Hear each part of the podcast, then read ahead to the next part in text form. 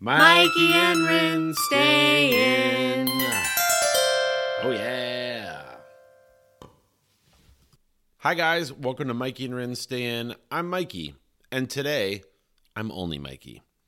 Corinne will not be joining us today, but I wanted to pop in just to give everybody an update on things that are happening in our world.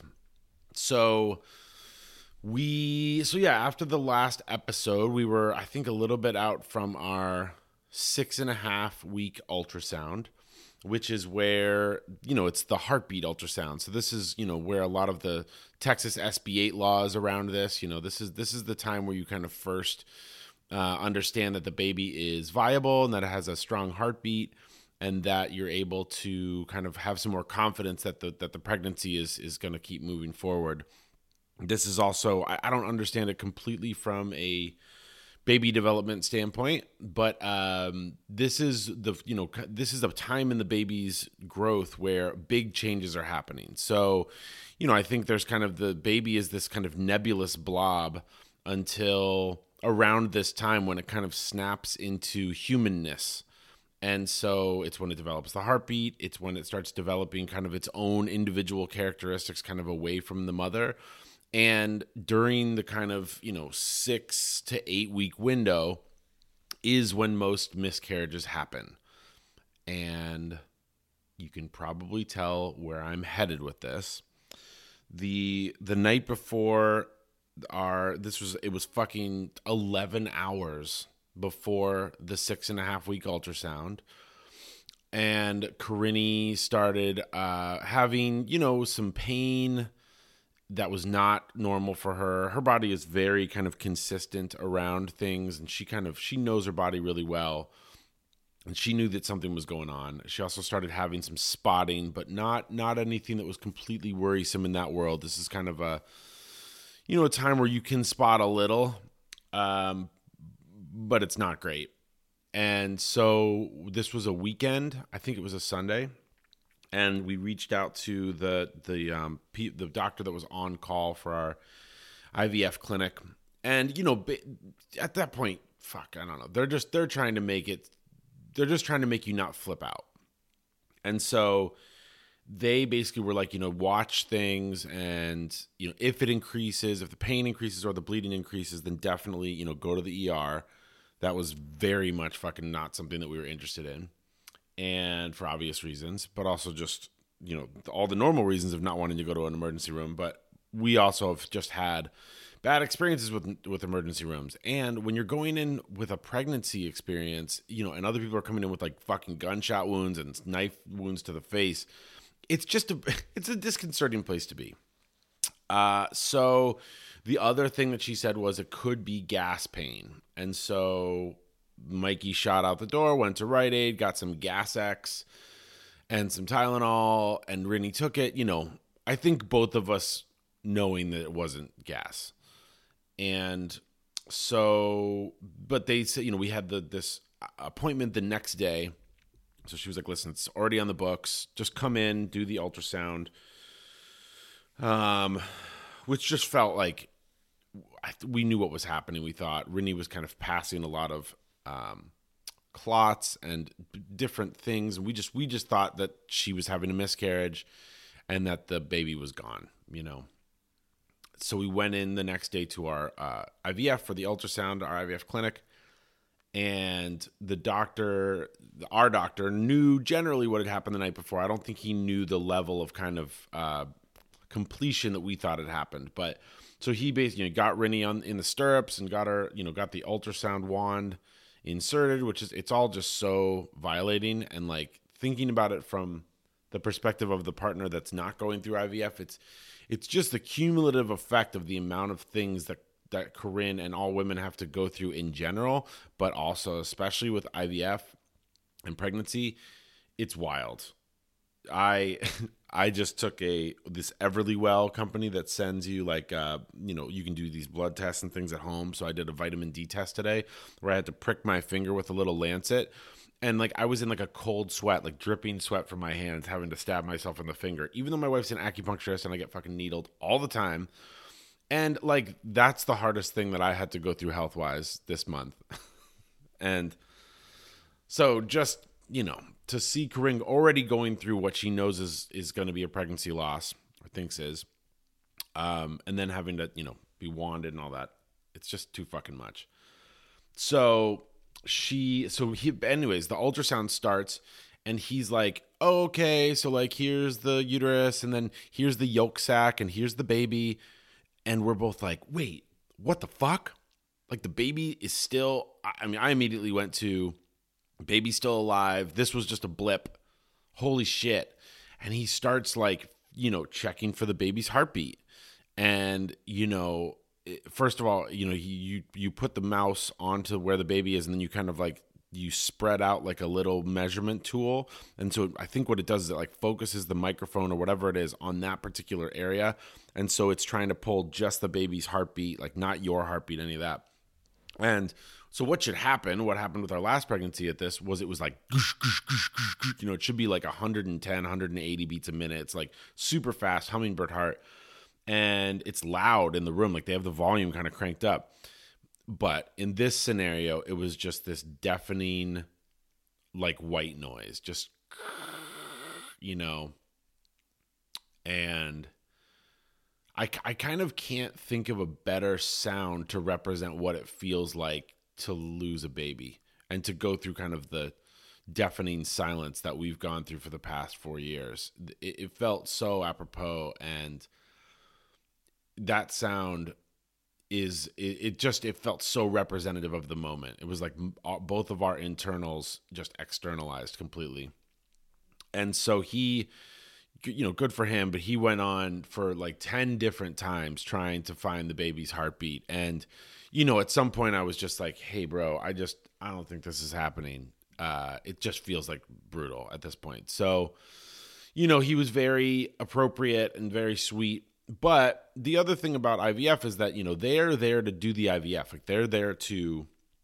make the baby happen.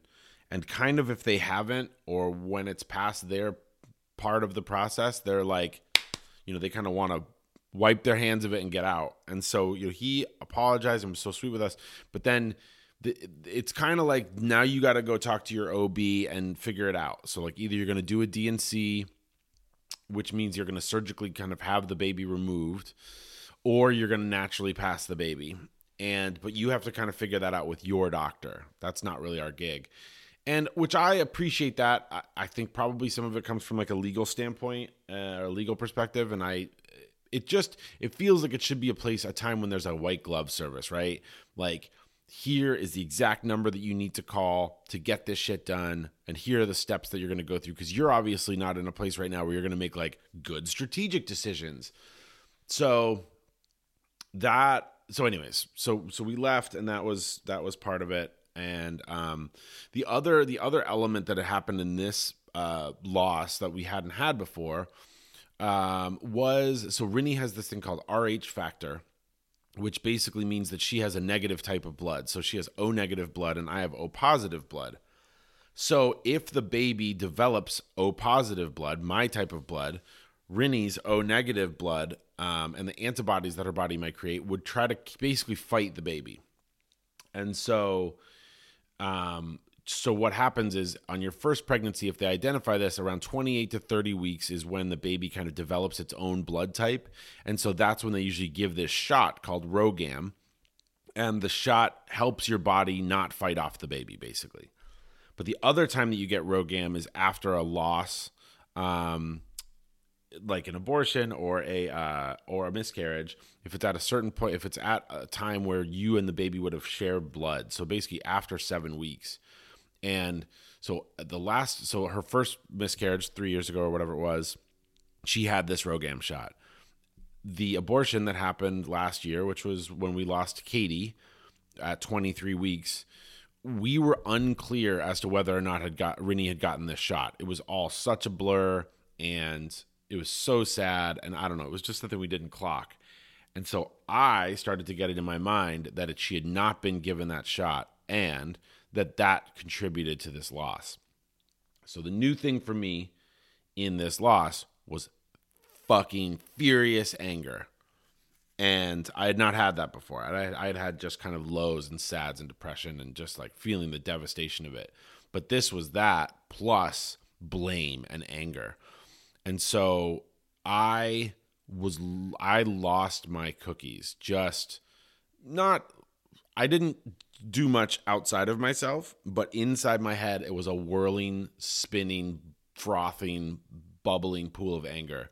And also motivation to figure out what the fuck happened. So I talked to a couple different doctors, I talked to a couple different OBs who had a lot of things to say. One, it would be crazy if she hadn't gotten the RhoGAM. It was it's a major it would be a major whoopsies, like lawsuit style shit.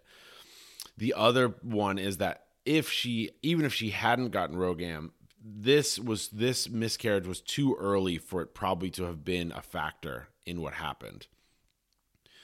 And I think Rinne and I both needed a reason for this because like the last pregnancy that we lost, Katie, who was that pregnancy was going perfectly except for the till it didn't. It was it was a successful pregnancy until we had to end it because of an injury.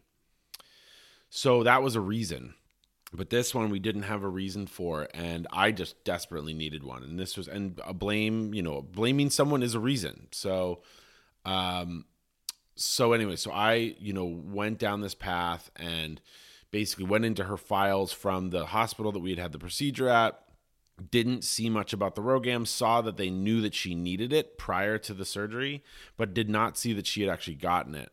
And so reached out to the doctor that had performed the procedure. And a day later, we got news back that Rinne had, in fact, gotten the RhoGAM. And it had happened while she was under.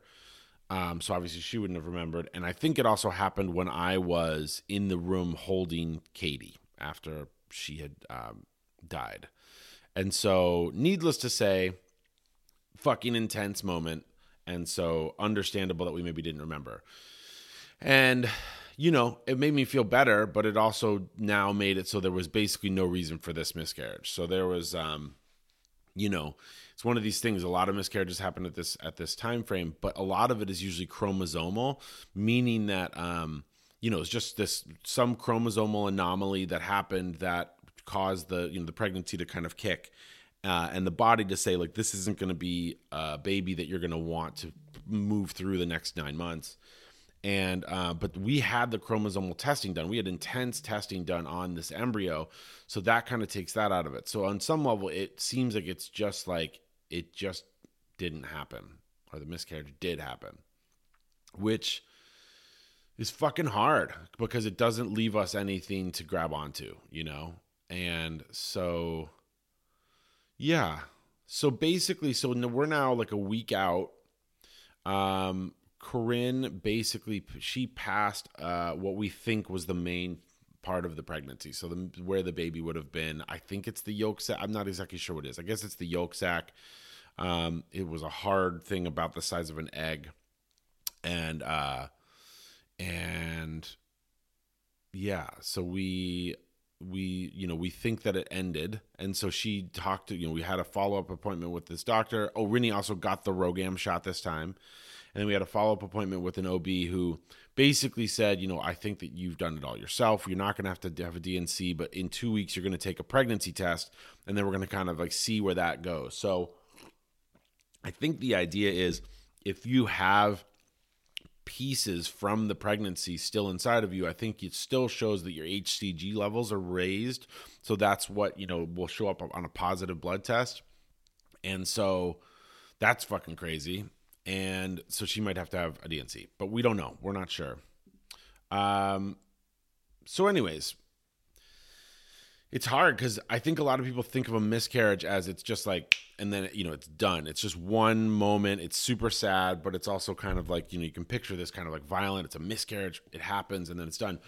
Actually, a lot of miscarriages take weeks, and you know Corinne is still having effects from it and still bleeding, and it's becoming less, but it's just it's really fucking painful and it just feels like not not necessarily physically painful but it's just so emotionally drawn out and just too much and so that's kind of where we're at at this point And you know, obviously, it's hard not to futurize and think about what we're going to do next. But we, you know, we are thinking about that stuff.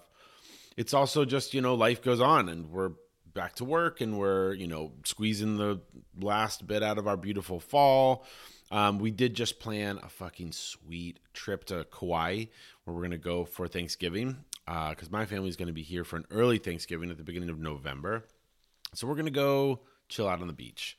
And first of all, this Hawaii trip was so cheap. I don't know if it's like that Hawaii's not getting a lot of people there right now, but it was so cheap. So that's exciting. But more than anything, we just needed something to fucking look forward to because I was feeling a little bleak.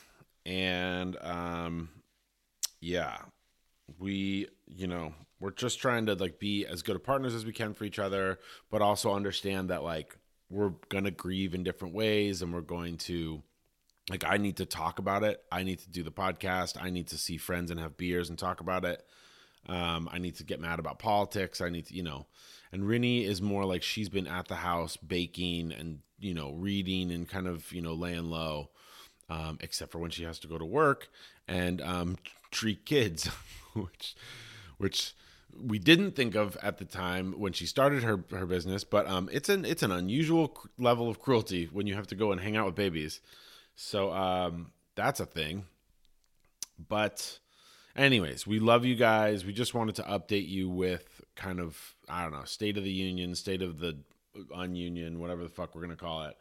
But, um, yeah, it's things are great. We're, we're good. You know, we, we, Rinne and I, I think you guys hear this in the podcast. I think it comes through, but we look out for each other. You know, it's like we are really like, we, we see the what the other person needs oftentimes even when we're kind of both it's usually like one of us is super down and then the other one's not so that's kind of a helpful dichotomy to have but even when we're both down it's you know turn on some bad television turn on some get some pizza rolling bake cookies make some juice we actually went out the other night and had like a bunch of cocktails, which like Rinne is not. That's like Rinne doesn't really drink, and so, and obviously hasn't been she's been trying to make a baby, and we had a fucking blast. So that meant something. It was great. But um, yeah. Anyways, we love you guys. Uh, this is you know we're gonna we're gonna do another show here in, in a bit. I don't know what it's gonna look like. Uh, because we're just kind of you know we're still in it and i know that I, I might come back on for another solo mission who knows but Rinne is just not really feeling up to chatting about it right now, and which I 100% get, and um, and I don't want to force her to do, obviously. So the love that you guys have all given us means the world. The support that we're getting from our people, both that are followers of the show and then friends in our world, people that we don't even know that are reaching out. It's it's always been overwhelming. It's always been unexpected and just know that we see it and we feel it and it means a ton. So yeah, we love you guys. If you want to send us a note or anything like that, you can write to us through our Instagram page, which is at Mikey and Rin, or you can reach out uh, through the website. Um, it's but it's let's eat at Mikey and stayin.com. And we'd love to hear from you. Yeah, and we're here for you as much as you're here for us. So we love you guys. Should I sing alone? I'm Mikey, and tonight I'm staying in and eating fucking cookies. That's all I got. Love you guys.